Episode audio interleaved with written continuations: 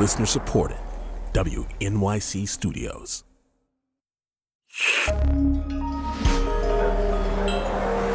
Listener supported. WNYC Studios.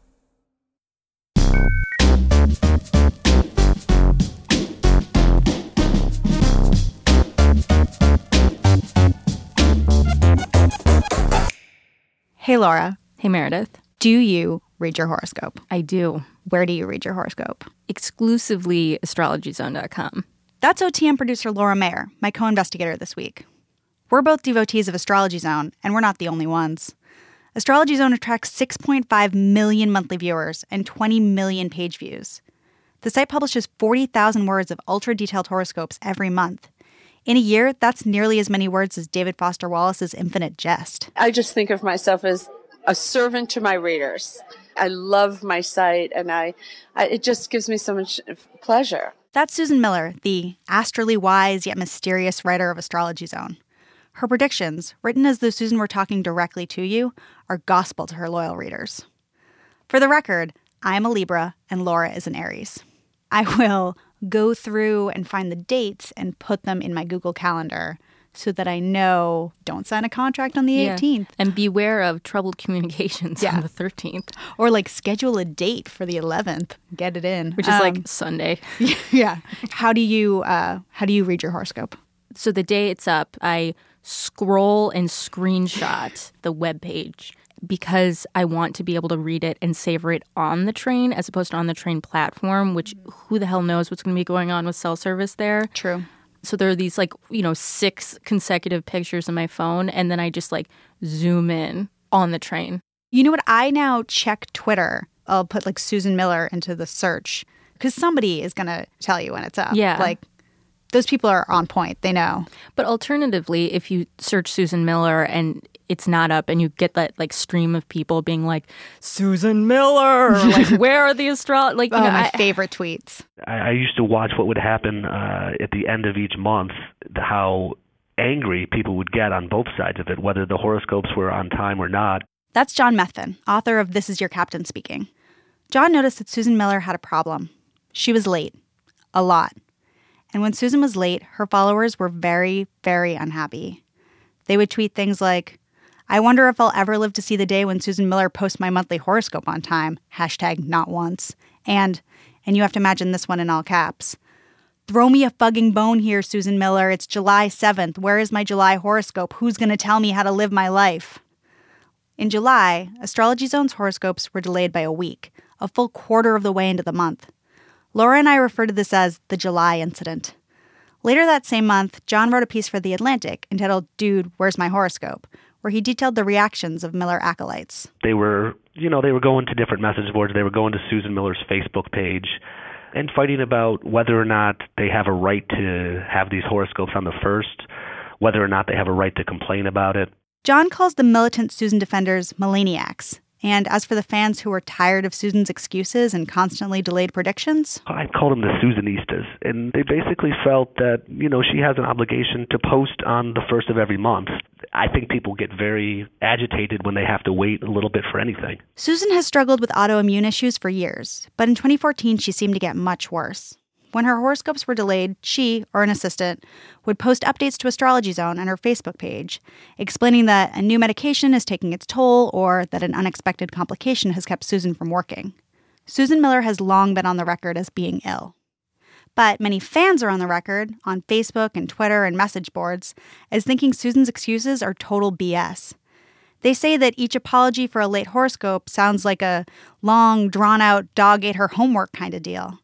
Her followers believe her when she tells them, I mean us, whether or not to take a flight or to trust a friend, but some of them just can't believe that she's truly as sick as she says. I'm just like, wow, this is a really, really dark place that humanity has gotten to, where you can like be really mad at a lady who gives you long astrological predictions for free every month because she's having health problems that like prevent her from getting it in on time. Emily Gould is the author of Friendship and a Susan Miller reader. I mean, this is one of my biggest pet peeves in general when people um, combine their criticism with some sort of phony concern for the person. Like, oh, I'm sorry you're mom died and you're going through a bunch of stuff, but like, get it together, Susan. And it's like, ew. Okay, very important question. What is your sign? Um, I'm a Libra Me too. with Aries rising and Aries moon. I am a Taurus with Capricorn rising. Kate McKean is a longtime Susan Miller fan. I got married in October, and that's when I was really anxious for my monthly horoscope because I got married in early-ish October, and it started to get to the like the fifth or something. I don't remember exactly what the day was, but it still hadn't come out, and it was Mercury was in retrograde, and I was like, I need to know, Susan. I need you to tell me if my wedding is going to be fine. Kate falls somewhere between the Melaniacs and the Susanistas. This is a free thing we're getting from the internet, and so anytime I feel like I have any opinion about it that she could actually take to heart, or I would never. I have never tweeted her directly. I don't think I've never at replied her um, because who am I? You know, I enjoy her work and I enjoy it less now that she's been so late. Just because, eh, I mean, she's she's letting down her readers, but even if she has a good reason, she's still kind of letting us down. And well, also their horoscopes that I love, but their horoscopes. This is kind of a sidebar, but recently Laura and I checked out Susan Miller's official Facebook page, and we noticed something weird. There are people asking Susan Miller not just to predict things, but to make things happen. So she's like the Wizard of Oz. Yeah, it's not Or just God. it's not like I want my free horoscope. It's like I want you to put love in my life via my free horoscope. Totally. When we asked Susan Miller to comment for this piece, her assistant sent a long note full of the kind of over explanation that makes the Susanistas so suspicious. Quote As I write this, Susan is packing to go to LA for an important business meeting that had been arranged quite some time ago. I tell you that because, as you may not know, Susan has been ill since April and spent two weeks in the hospital in November. Her doctors have told her that she may not take on anything outside of what she normally does or had already committed to. If this meeting in LA hadn't been decided on months ago, she wouldn't be going. This email goes on for a few more paragraphs. It made us feel like we knew Susan, like we got a note about an aunt's absence at a family holiday party. It's a nice gesture, but a simple no would have sufficed. Skepticism is the default position for savvy people online because the internet can be a bizarre and unreliable ecosystem. Trolls and catfish, Nigerian princes and fake cancer survivors, hackers, scammers, hoaxers, doxers. The distribution of belief is a tricky thing. How can a person believe an astrologer when she tells them not to travel on Christmas Eve or to sign any contracts mid month, but refuse to believe her when she says that she's sick? Why does a supposedly casual horoscope reader believe a stranger's litany of excuses? It's hard to account for exactly why anyone believes what they choose to believe from Susan Miller, but between her ardent defenders and the simple fact that even her most frustrated followers keep coming back, it's clear that she has the trust and affection of many, many people.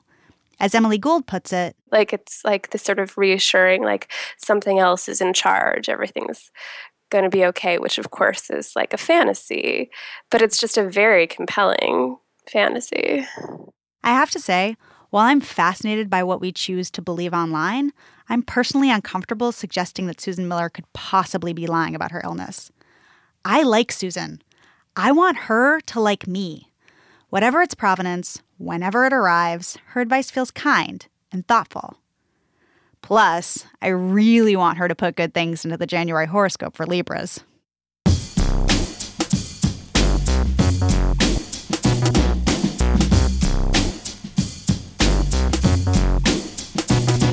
TLDR was hosted by me, Meredith Haggerty, Libra, and produced by Laura Mayer, Aries, and Ethan Cheel, Taurus. Our executive producer is Kat Rogers, Aries. Breakmaster Cylinder, Mysterious Being, wrote our theme. Our engineer is Jen Munson, Virgo. If you like the show, please subscribe on iTunes and go to onthemedia.org to read my daily blog. I tweet at many, many words and TLDR. For now, I'm TLDR.